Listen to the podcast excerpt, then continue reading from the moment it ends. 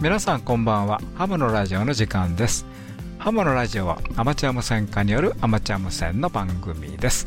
今日の相手は JR3QFB39 と。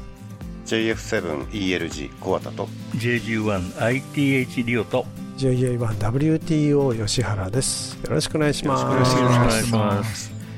今日の話題ですけれども改正の内容を詳しく見てみよう。免許手続きということでお送りいたします。それでは最後までお付き合いください。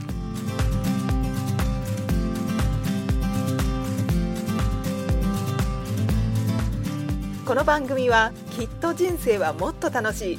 無線従事者免許のアドバイザー QCQ 企画の提供でお送りします。ハムライフ .jp10 月21日の記事からです、えー新会場はどんな施設？ということでね、えー来年のハムフェア2024は8月の24日から25日に有明、えー、GMEX ですね。有明 GYM-EX ということであのここの GYM-EX でねあの地図にも載ってたりしますので まあ読み方は GMEX ジメックス。だそうです。はい。はい。はい。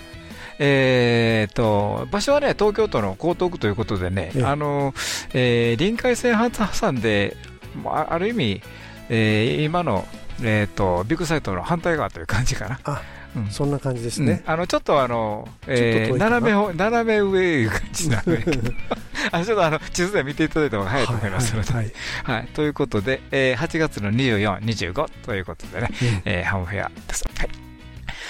ハマレフ .jp10 月の22日の記事からということで、はい7から 21MHz 帯送信出力 5W、うん。ということでね、これはもうご存知の方結構いらっしゃると思うんですけどね、はい。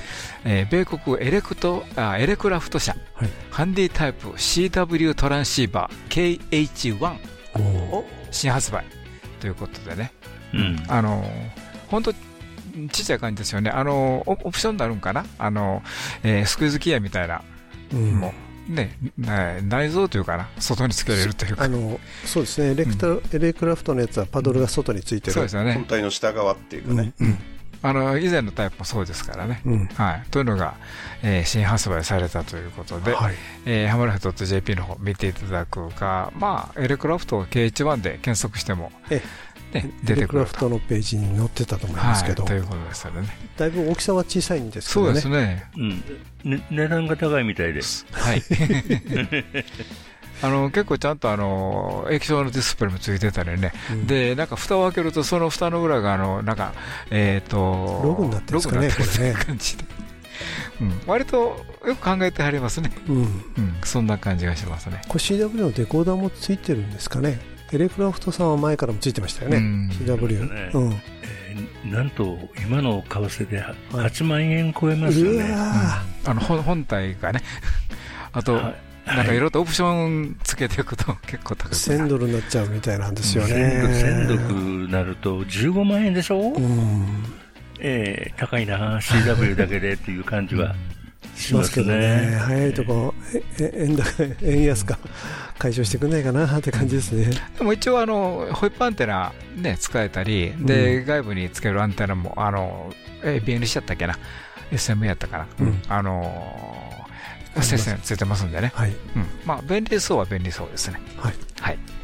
はい、ということで、一回あの記事ご覧になったらいかがかなと思います。はい。今日の話題は、改正の内容を詳しく見てみよう、勉強手続きということでお送りいたします。それでは最後までお付き合いください。無線従事者免許のアドバイザー QCQ 企画では一山一陸徳を国家試験で目指す方に向けた通信教育講座を行っています効率よく学習できる教材定期的な模擬試験とピンポイントな解説で受験生の皆様を強力にバックアップします一山一陸徳の国家試験を受験される方 QCQ 企画の通信教育講座で合格を目指しませんか？詳しくはウェブで QCQ で検索えー今年のね、4月からお送りしている改正の内容を見てみようシリーズ。今回はその7回目ということでね、今回をね、もう最終回にしたいと思います。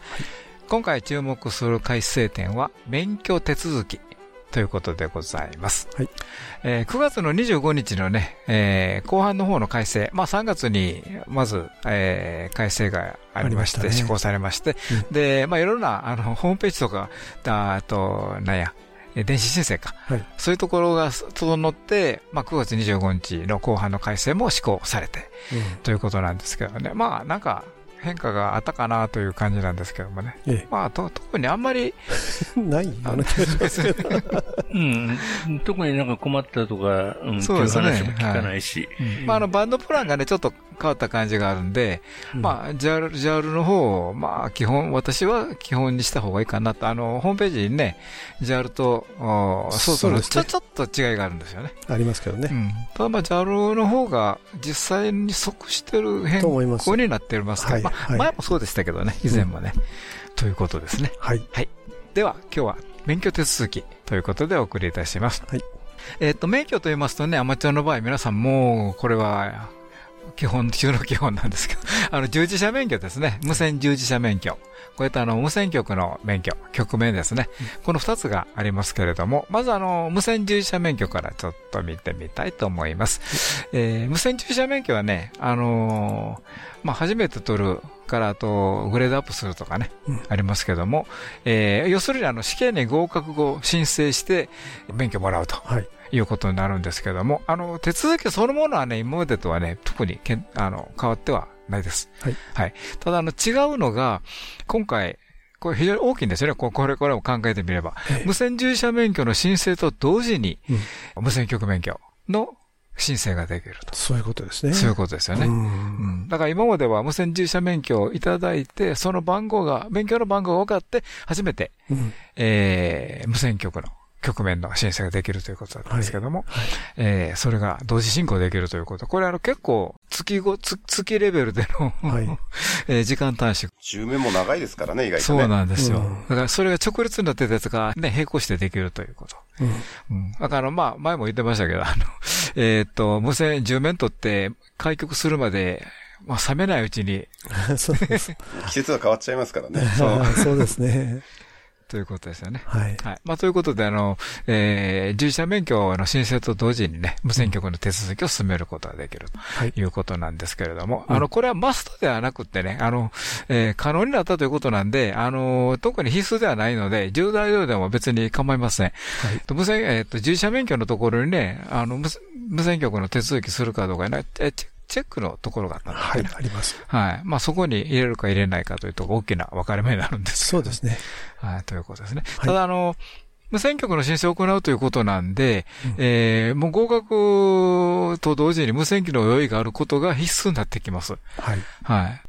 えーということで、まずあの、無線従事者免許の申請手続きが、まあどうなってるかということなんですけども、まあ従来通りね、あの、紙の申請書を作成して提出するとはい。いうところで特に何も変わってないです。はい。で、なんかあの、電子申請の方もね、なんか準備を進めてるという話がそう。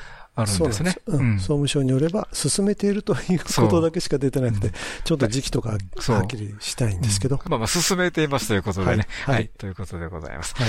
えー、それで、最後ちょっとちらっと言っちゃいましたけどね。あの、無線局手続きと同時申請する場合なんですけども、この同時申請のチェック欄がありますのでね、ここに忘れずにチェックを入れると。はい。うん、これ入れると入れないと大きなこ あのその後の差が出てきますので、ね。そうですね。はい、そこ注意してくださいということですね。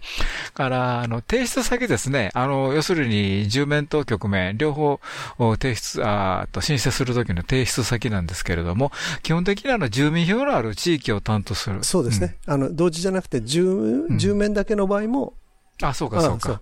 従事者免許もそうですね。ええ、従事者免許証だけの場合も、住面、あの、住民票のあるうん地域を担当するうん相互相互通信局局が基本ということとですね。いうことです。はい。うんただ、あの、同時申請の場合が、えー申請するアマチュア局の上地場所、ないしは設置場所ですね。うんえーこれあの、無線局の申請の時に必ず必要なところになりますんでね。はい。で、こ、ここの地域を担当する相互通信局とはい。いうことになりますんでね。ここをちょっと、あの、注意して。うんほとんどの方は同じだと思うんですけど、そうですね。学生さんとかね、ちょっと研修中で、こっち出てるとか、そういう方でうんもしかしたら違うかもしれないですね。ですね。ええから、あの、QCQ の、あの、今は、いスポンサーでね、していただいてるとこ。うん。で、この場合は、えっ、と、養成家庭講習会ですね。これ受講されて合格された方は、えー無線従事者の免許の申請手続きを QCQ 企画で、まあ、行っていると。あの、実際にはですね、うん私講師やってるんで、はいお伝えしますと、えー講習会を、4話目の場合、講習会を受けられる前に、無線従事者の申請書を書いていただくんですよ。うん。それで自分の証明の、えー住民票とか、えー住民票コードとかお伺いして、えー申請書類を書いていただいて、えーそれに QCQ 企画が合格証と受講証明書をつけて、えー申請するという手続きをやっています。はいはい。で、これは今、今までもそうだって、今後も従事者免許の場合はそうさせていただきます。で、ただ、同時審査をされる方はですね、無線機を持っておられる方が条件なんですが、QCQ 比較でそれを確認することができないもんですから、あの、無線従事者の免許証の申請書も一旦、えー書類をすべて揃えて、合格書も含めて、ご本人に一旦お返しして、実際の申請は、えその時に、え無線機の概要も含めた書類を添付されて、ご本人に申請をしていただくという形を取らせていただいています。はい。えー我々では無線機の確認ができないんで、そうですね。それはご自身で行ってくださいということを、えーごせご説明をしております。はい。ということなんで、ええあの、まあ、QC 企画がね、開催する養成家庭講習会を受けられるときは、まあ、その説明もされると思うんでね。あもちろん、はい詳しく説明をさせていただいてます。はい。はいということで、まあ、受講するときにもう一回 思い出していただければという。はい。それとあの、今の話だと、まあ、同時申請というのはね、あの、免許を取って新規開局という感じで喋ってたんですけれども、はい。えーそれだけじゃなくって、うんまあ、総務省によりますとね、上級資格を取得した場合ですね。はい。まあ、今、例えば4ママ持ってると。あ、3ママ合格したと。うんいう時なんですけども、この時も無線従事者免許証の申請と無線局の変更申請が同時にできると。そうですね。うん。だから、あの、えっと、17メガかな。はい。うん。そこが3マの場合は使えるようになりますね。18メガですね。18メガ。はい。うん。はい。それともう一つなんですけども、無線をね、再開したいと思ってたんですけれども、え、10面とか言っちゃった 無線駐車免許証、あれ、財布の中入れてたはずだけども、ちょ、ちょっとわからないな。もうちょっともう紛失という形にしないとしゃあないな、と。うん。いうことに気がついたと。はい。で、この時あの、まあ、無線駐車のね、免許証はね、あのーえー再発行できますので、えーこれを申請する際に、無線局の再開局の手続きも同時にできますよ、ということですよね。はい。うんカムバックの方はぜひ。そうそうですよね それで戻ってきてくださいということですね。うん。まあ、他にもいろいろとね、ケースが考えられるんですけども、はい。まあ、まずは、ケースバイケースで対応ということですかね。はい。はい。ということでございます。まあ、あのーまあ、まだ始まったところなんでね、これからなんか気がつけば我々の方もね、お伝えしていきたいと思いますので、そうですね。はい。はいよろしくお願いいたしおます。ますはい。えー、後半はね、無線局免許についてね、お話ししたいと思います。以上一郎です。無線頑張るぞ。ハムのラジオ。それではここで、無線従事者免許のアドバイザー QCQ 企画からのお知らせです。先月は24日日曜日に東海ハムの祭典、23日土曜日、24日日曜日に北海道ハムフェアの2つのイベントがそれぞれ名古屋市、札幌市で開催されました。QCQ 企画のブースに遊びに来てくださった皆様、ありがとうございました。特に今年は QCQ 企画初北海道での4アマ講習会を開催したこともあり、海を越えて北海道ハムフェアにも初参戦いたしました。どちらのイベントもとても賑わっており、小さなお子様からベテランの大人の方まで楽しめる内容になっていたのではないでしょうか。私どもとしても、これからも様々な地域の皆様に QCQ 企画を知ってもらえるように、講習会の実施やイベントへの参加を積極的に行ってまいります。今回はご参加いただけなかった方も、来年はぜひ遊びに来てください。お待ちしております。さて、お次は第1級アマチュア無線技師令和6年4月期国家試験合格のための通信教育講座のご紹介です。QCQ 企画の通信教育講座では、独自に編集した後期と無線工学、それぞれのテキストと問題集をはじめ、様々なサポートで国家試験合格を目指す受験生の皆様のご学習をお助けします。まず、問題集を一通り学習できたら、本番さながらの試験問題を体験できる模擬試験問題に挑戦です。模擬試験問題は約3週間に一度のペースで計5回にわたってお送りいたしますので、お忙しい方でも計画的に学習を進められますね。インターネットの受験生専用サイトには、無線工学重要公式集や試験に出やすい電波法令集などを掲載。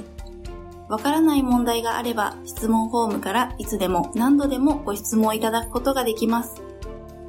専任の講師が皆様からの質問を一つ一つ丁寧にお答えしますので、ぐっと理解が深まります。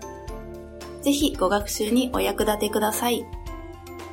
第1級アマチュア無線技師令和6年4月期通信教育講座のお申し込みは10月6日からスタート。12月末まで受講生を募集しております。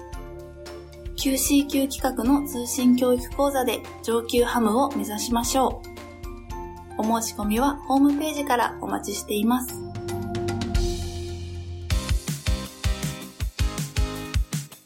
QCQ 企画は他にも第3級、第4級アマチュア無線技師や第2級、第3級陸上特殊無線技師の養成課程を実施しています。どの資格も講習会と e ラーニングの2つの受講方法があり、お好きな方法で無線従事者免許を取得することができます。講習会の開催地や e ラーニングの受講方法をはじめ、養成課程に関するご案内はホームページに掲載しております。また、ホームページにはアマチュア無線の基本的な知識をご紹介するアマチュア無線って何だろうのページや無線従事者免許を取った後に読みたいアマチュア無線の楽しみ方、覗いてみようアマチュア無線の世界などのお役立ちページも掲載。また、あなたの街のハムショップを除くと、お近くのハムショップを確認できるだけでなく、QCQ 企画の養成課程がお得に受講できちゃうかもしれません。リニューアルして今までよりもっと見やすく、お役立ちページ満載な QCQ 企画のホームページをぜひご覧ください。QCQ で検索。QCQ 企画は無線従事者資格の取得を目指す皆様を様々な形でサポートいたします。お電話でのお問い合わせは、東京03-6825-4949東京03-6825-4949まで平日9時半から16時45分の間で受け付けております。以上、きっと人生はもっと楽しい QCQ 企画からのお知らせでした。83.7 Radio Narita. 若者ハムの支援コミュニティヨタジャパンをご存知ですか？ヨタジャパンでは私たちと一緒に活動する若者会員を募集しています。10代20代の皆さん楽しみながら新しいアマチュア無線を作っていきましょう。若者をサポートする三女会員も募集中です。詳しくはウェブサイトで。一般社団法人ヤングスターズオンジエアジャパンでした。はい。ということで、えー、まあ、10面とね、局面、同時に申請できるはい。という形で、これあの、時間短縮という意味でね、非常に大きな。メリットがあるんでね、あの、はい特に入管者の方とかね、新しく免許を取るときに、あの、先ほど言ったように、冷めないうちに、む電波が出せるっていうそうそうそうそう。ね。うん半年経って、てうん、うん鉄の熱いうちにまあ打てです。はい。あの、夏場開けてたのに、冬になって、もう なんかちょっと今、やる気なくなって、そう、そうなんですよ。はい。はい。あの、まあそういう、まあちょっとまあケースバイケースですけどもね。えはい。あの、非常に短縮化なるということでね。はいで、無線局の免許証の話ということなんですけども、この申請もね、基本はね、以前から何も買ってないです。はい。はい。えー、ただね、新しくね、ライトユーザーというものがね、定義されたという。うん。これが、まあ、名前を付けたという感じかな。そんな感じですうんね。これ何かというと、50ワット以下の移動局で、技的機器をのみ使う方うんとか、あの使ってる方ですね。うんまあ、要するに、ぎ技的で移動局。移動局言ったらもう50ワット以下に必ずありますんでね。そうですね。はい。で、この場合をもうライトユーザーとうん。すると。で、この時ね、非常にね、申請楽なんですよね、はっきり。ええなんか、はい。あの、ライトユーザーの場合ね、技的機器を使いますのでね、申請処理の記入がね、大幅に省略できますということ。まあ、今でもあの、技的機器使うとね、技的番号を入れるということで、あと何も書かなくてもいいということになるんですけども、まあ、そういうのもあって、大幅に省略できて手間が減りますとはい。いうことで、えー、ライトユーザーのためのね、申請用紙がね、準備されましたと。はい。いうことです。だから、そっち側の方で申請すると、あと、いいいらない項目は何も見えないという。そういうことですね。逆に言えばそういうことですよねはい。ライトユーザーの方はこの様式を使ってくださいというと、かなり簡略化された様式になります。おそらく7割、8割のアマチュア無線やる方がこれに対応するんじゃないですかね。はい。はい。あの、だから、あの、まあ、えっ、と、技的機器ということなんでね、あの、うん例えば JAD の、あの、えー保証認定とかね、はい。そういうことするときはちょっとこれから外れるということになりますのでね。はい。はい。技的機器というところがキーワードそうですね。はい。だからこれからも新しいの、新しいの、あの、技的機器を買えばええ、もうこの、これに。新品の無線機であれば、ほとんど、あの、技的機そうですよね。ですから。はい。ということですね。はい。で、ではね、変更された件、まあ、ほとんど何も基本変わってないということなんですけれども、えーまあ、変更された点なんですけれども、えっと、無線機の増設、変更、撤去、ということなんですけども、あの、まあ、よくやりますよね、これは。やりますね。うん。で、特に技的機器の増設、取り替え、撤去、これあの、変更申請がね、届け出となると。いうことなんで。に変わるってことですね。そうそうそう。これも大きいんですよね。はい。うん。あの、技的機器を購入後、すぐに申請して、で、電子申請で、えーっと、到達。到達ですね。うん。うん。したらもう使うことができると。はい。いうことなんですよねか。紙の場合はどうなるんでしょうね。ちょっと難しいですけどね。うん。はい。それから、ど、どこに着いたというのを受領されたという。わかんないんですね。うん。あの、向こうの、えー審査する方の机のに行ったらいいのかと。これ、いろいろとね、議論あるんですよね。あるあの、実際今までもね。えうん。あの、もう郵便ポストに入れたら OK とかね。えうん。いろんな、ちょっとわかんないです。わかんないですけど。うん。だからまあ、電子申請の場合は、あの、えっ、と、到達ですね。はい。これが受領になります。されたということになってますね。はい。まあ、わからないときはもう、卒に電話するということで。そうですね。その方がはいよろしいかそれが一番いいと思います。はい。はい。それから、あの、技的機器の改造ですね。それから、あの、旧機種、まあ、古いうん機種とか、あの、まあ、スプレスの関係とかね。はいそれとか、あの、外国製の機器が自作機。うん。もうこれはアマチュア、独、あの、独特ですよね。独自作機っていうのは。そうですね。できるというのはね。はいだってプロの場合基本的に自作機っていうのはないですよね。うんまあ、まあ、発注してメーカーで作ってもらう特注機ですよね。はいうん。それから、あと、200ワットを超える場合うんとかですね。えーここら辺はね、もう従来通りね、もう保証認定、えーあるいはね、検査の対象となります。はい。うん。だから、あの、例えば、まあ私の場合ですけど、まあ、い今でもそうですけどね、あの、500ワットで使ってるんですけども、まあ当然ながら、普通の、えー検査の対象になりますので、はい。えーちゃんと申請しないといけないと。はい。いうことですね。はい。まあそういう意味であの、保証認定とか、これ JAD とか TSS さんですね。こちらにお世話になるんですけども、ここら辺の手続きをするとなるともう申請ということですね。そうですね。はいそうなっちゃいますね。はい。それとですね、あの、以前、あの、PC とか、あの、TNC ですね。ターミナル、え、ノードコントローラーだ。ネットコントローラーだったっけノードコントローラーですね。ノードコントローラーか。忘れちゃったな。もう TNC、TNC って言ってますからね、昔から。から、あの、から付属装置ですね。そういうものをあの、マイク端子とか外部入力端子に接続した際に、保証認定の対象だったんですよね。うん。で、すでにあの変更の、おの時の対応はね、完了が進んでいたんですけれども、今回の改正で、えー開局時、設備変更時を問わず、手続きは不要となりましたと。はい。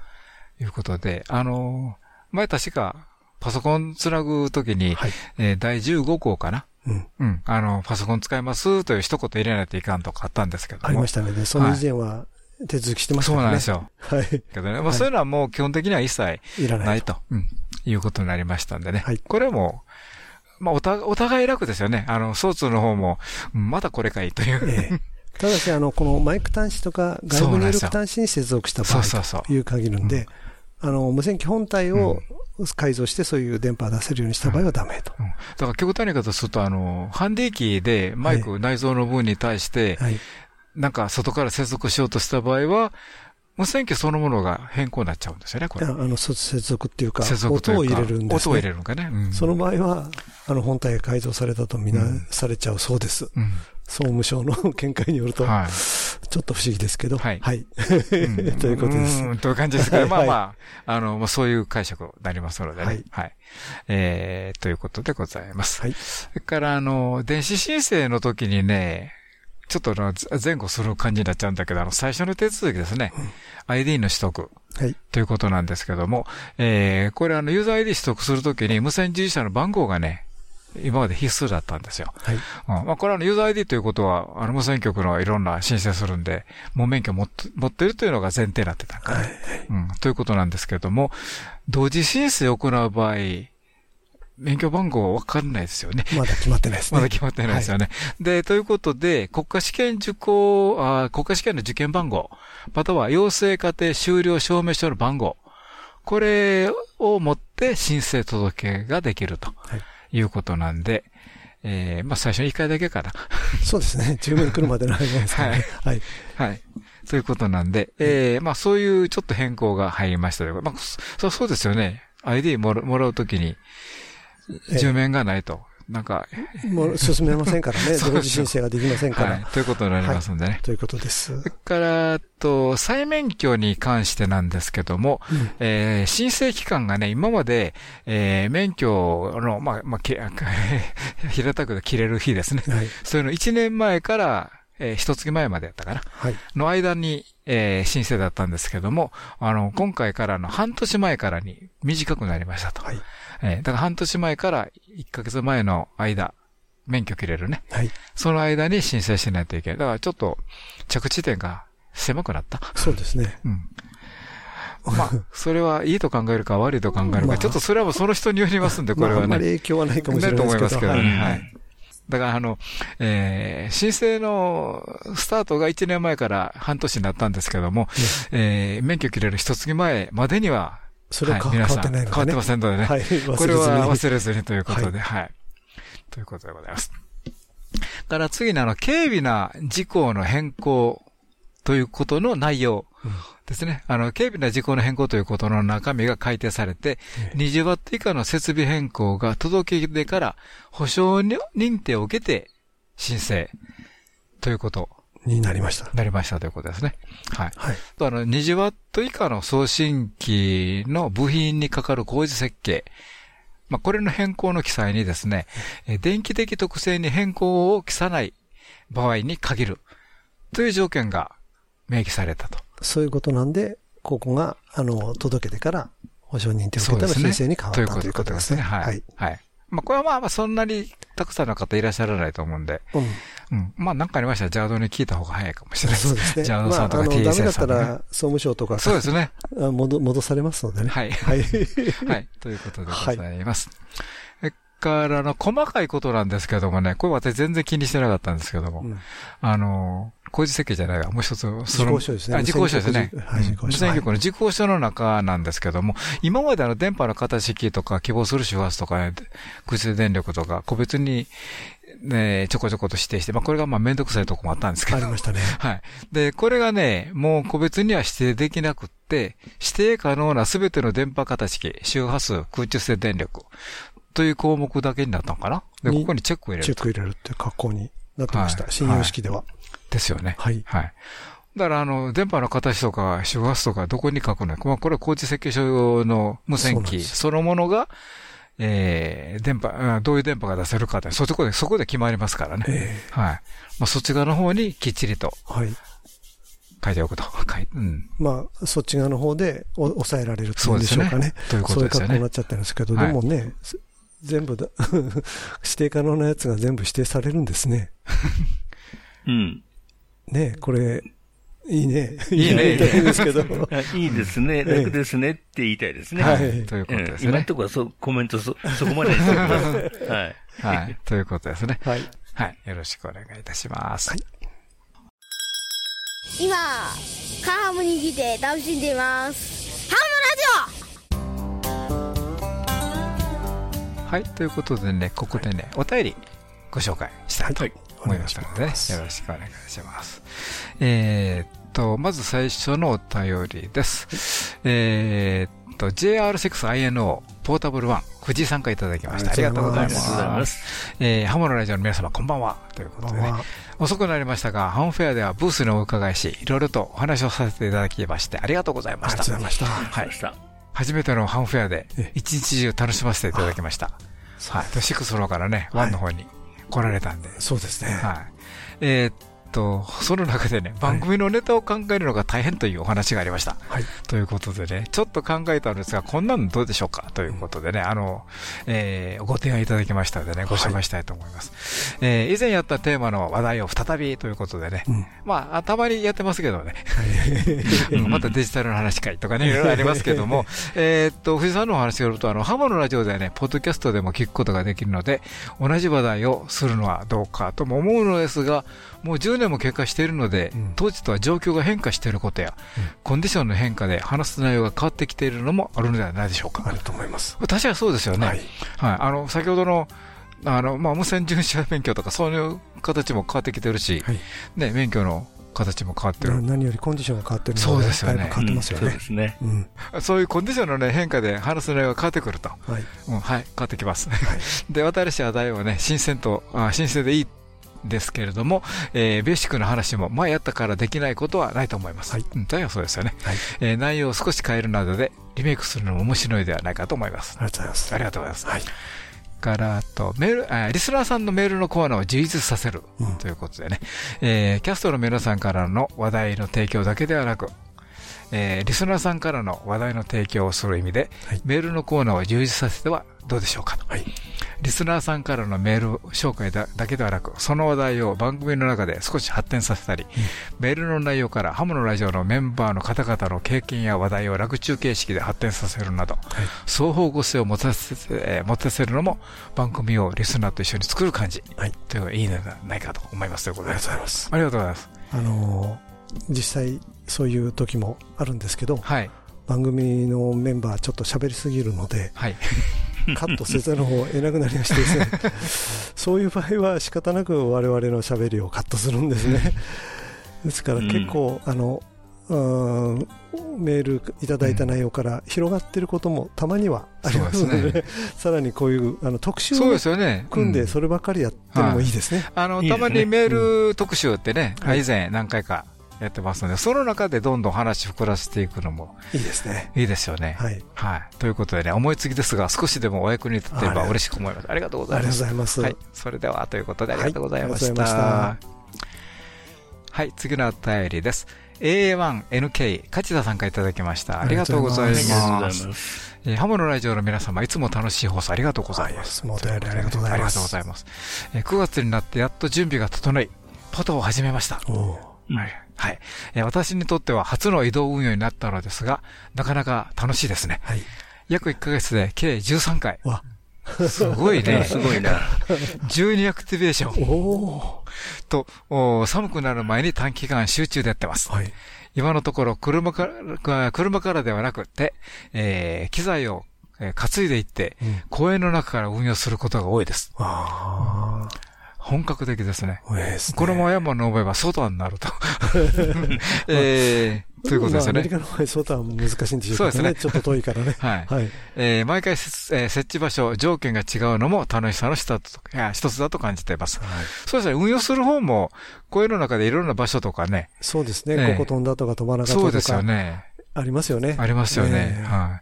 えーポタができるこの辺りの公園は湖の、あ湖があることが多いので、息子には釣りをしてもらって、うんその脇で運用するということが多いですね。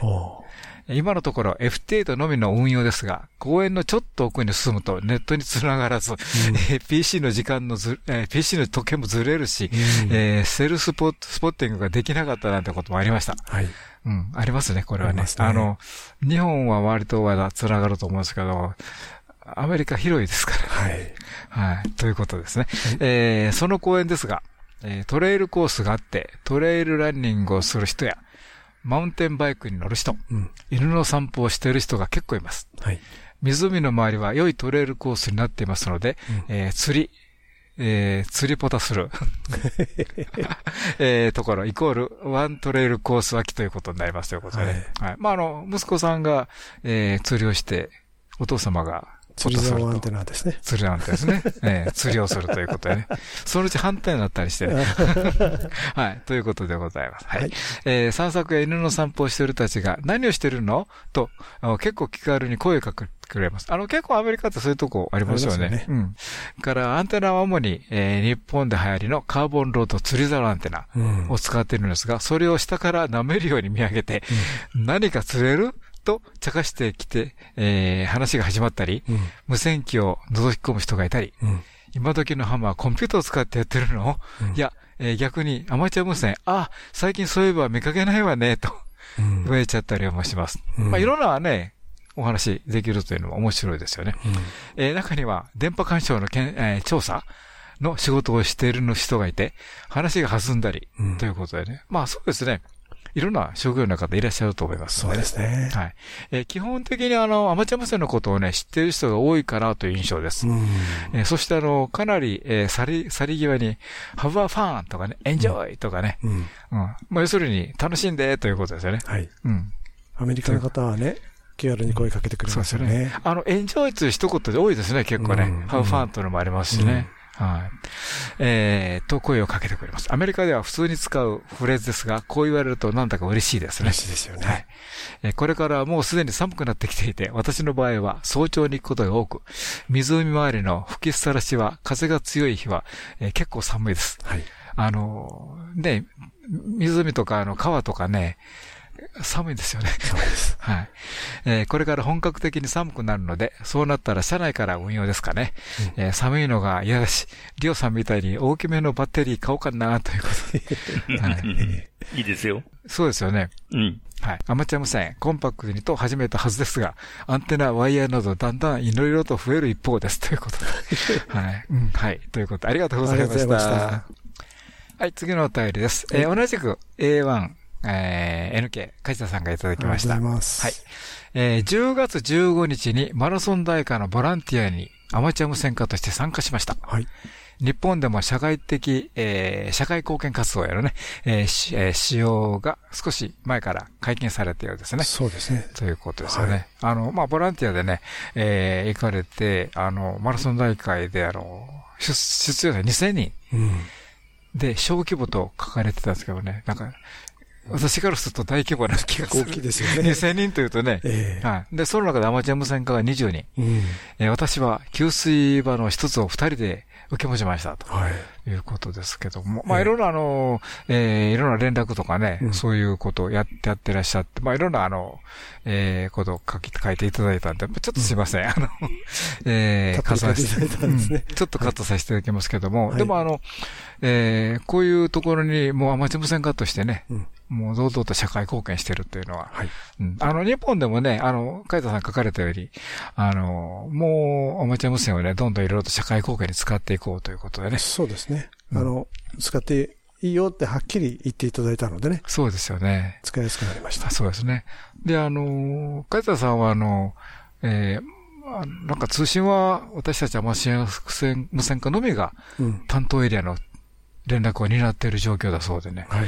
あの、組織の中でね、機能の重要な部分を任されている状況でしたということで。えー、じゃやりがいもありますよね。そうですね。これね。はい、ということですね。はい。で、あの、参加した回数、あの、感想いただいたんですけども、えー、今回情報の連携をアマチュア無線で行う意義は何らかを考えながら参加しました。ということで、やっぱり、こう参加することで単に参加するだけじゃなくて、いろんなことを考えると。はい。いうことですね。ということでいろんなのお話いただきまし ちょっとすいません。で、あと、ちょっとここ大事なのは、あの、うん、会員無線のようなものですね、ボランティアの方で、はいはい、そういうのもしても通じない。ただもう壊れてる、じゃあダメだって思っちゃうんだけど、アマチュアの場合はそれでも何とかしようとするという技術を持ってる、何とかすることができるような技術を持ってるっていうことがやっぱりアマチュアがボランティアとして参加する大きな意義があるんだということだと思いますね。あの、日本の場合ね、アマチュア無線技師ですからね。はい。ということなのでね。はいはい。はい。ということでありがとうございました。はい、次のお便りです。はいえっ、と、匿名さんからいただきました。ありがとうございます。えー山頂シャックについて、うんということでね、ハモのラジオの皆さん、こんにちは。いつも楽しい番組ありがとうございます。えー先日の放送で、リオさんが千葉の自宅ではなく、栃木の山頂にシャックを構えているというお話をされていたと思います。えー山を購入するのはどうしたらいいんですか？という。ことを聞きたんですけど、あの、リオさん、えあの、状況いかがですか、い。えいえ、あの、山頂って言った覚えなくてですね、確かに山の上でうん、標高は高いんですよ。ここ標高700メーターぐらいあるんで、えーただ、その山を買って山の山頂に切り開いて、えー、シャックを立てたわけじゃなくてですね、あの、かなり、えー高いところにある、えー別荘地買って、別荘地の中で、えー運用してます。で、えーただ、その周りに迷惑かけないように、ちょっと広めの、えー土地を買ってですね、えーここは350坪ぐらいですかね。ああるんですけど、お隣に迷惑をかけないようにということで、えーここに、えー、シャックを建てました。で、まあ、あの、山の上じゃないんで、えーちょっと訂正をしていきます。ただ、標高は700メーターあるんで、電波はよく飛んでいきます。いいですねっていう感じ山のてっぺんまで行くと1000メーターぐらいあるんですか？今の栃木の方は。あ、あそこは2000近いですよね。2000、2000、1900ぐらいですね。ああ、かなりですよね。はい。でもまあ、内間700メーターぐらい。んまあ、ちょっと特定の方向はまずいんですけど、まあ、そんな感じですね。なるほどね。あと、ご質問で、あの、X との SWR の話が、これ皆さん考えておられることだと思うんですね。ただ、えっ、と、費用は別荘地なんで結構かかります。えー土地代と内代と、えータワーの代金と、うん。えーシャックその他入れると、えーどう言いましょうかね。うん、かかるんですね。そうですね。はい。たただ、まあ、あの、環境も良くて静かで、えー非常にいいな、ということですね。あと、SWR の取り方の件ですが、あの、私、千葉の市川に住んで、市街地なんで、えーそこで 1kW で運用するのはとても考えられないですね。で、周りに迷惑かけるの嫌だからというので、X は、えー山に行って自分でやれと。えーそその代わり、はい。その別荘を買うのはいいよって言ってくれたんで、そういう面では SWR1 に限りなく近い状態で じゃあ、えー運用できたと。あの、奥様から、いここじゃなくて別なところでやれと言っていただくことが大事なんですね。そう言わせることが大事で。そう言ってもらえればこちらのものなんで、そうですね。あとは資金調達すればいいと。こういうことになりますね。はいそういうことで私は始めました。はい。ということで、ありがとうございます。ありがとうございましたはい。はい、ということでね、お便りご紹介いたしました。ありがとうございま。ます無線従事者免許のアドバイザー QCQ 企画ではアマチュア無線技師と陸上特殊無線技師の養成家庭講習会を実施しています専任の講師が今節丁寧に講義を行いますのでどなたでも安心して講義に挑んでいただけます皆様のお近くで開催される講習会をご確認いただきぜひ受講をご検討ください詳しくはウェブで。QCQ で検索。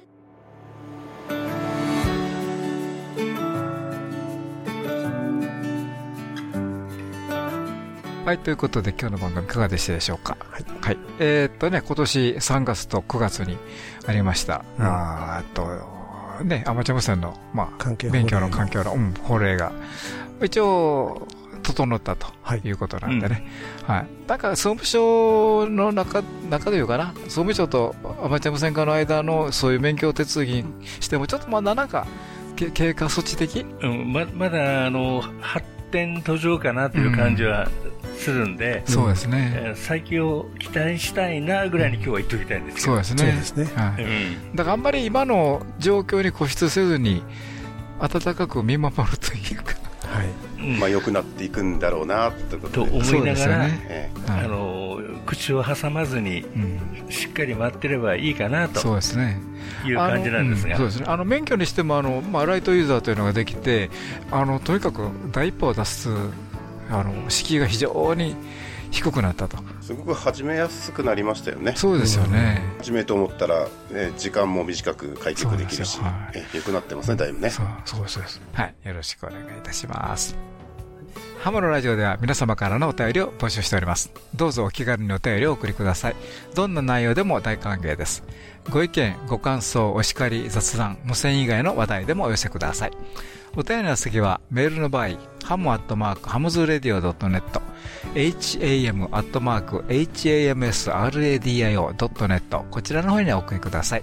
また、あの、ホームページにありますメールフォームからもね、お送りいただけますので、そちらから、あそちらの方もね、ご利用ください。どうもありがとうございました。今日の相手は JR3QFB39 と JF7ELG 小畑と JG1ITH リオと JA1WTO 吉原でした。また来週お会いしましょう。73さよなら。この番組はきっと人生はもっと楽しい無線乗自社免許のアドバイザー QCQ 企画の提供でお送りしました。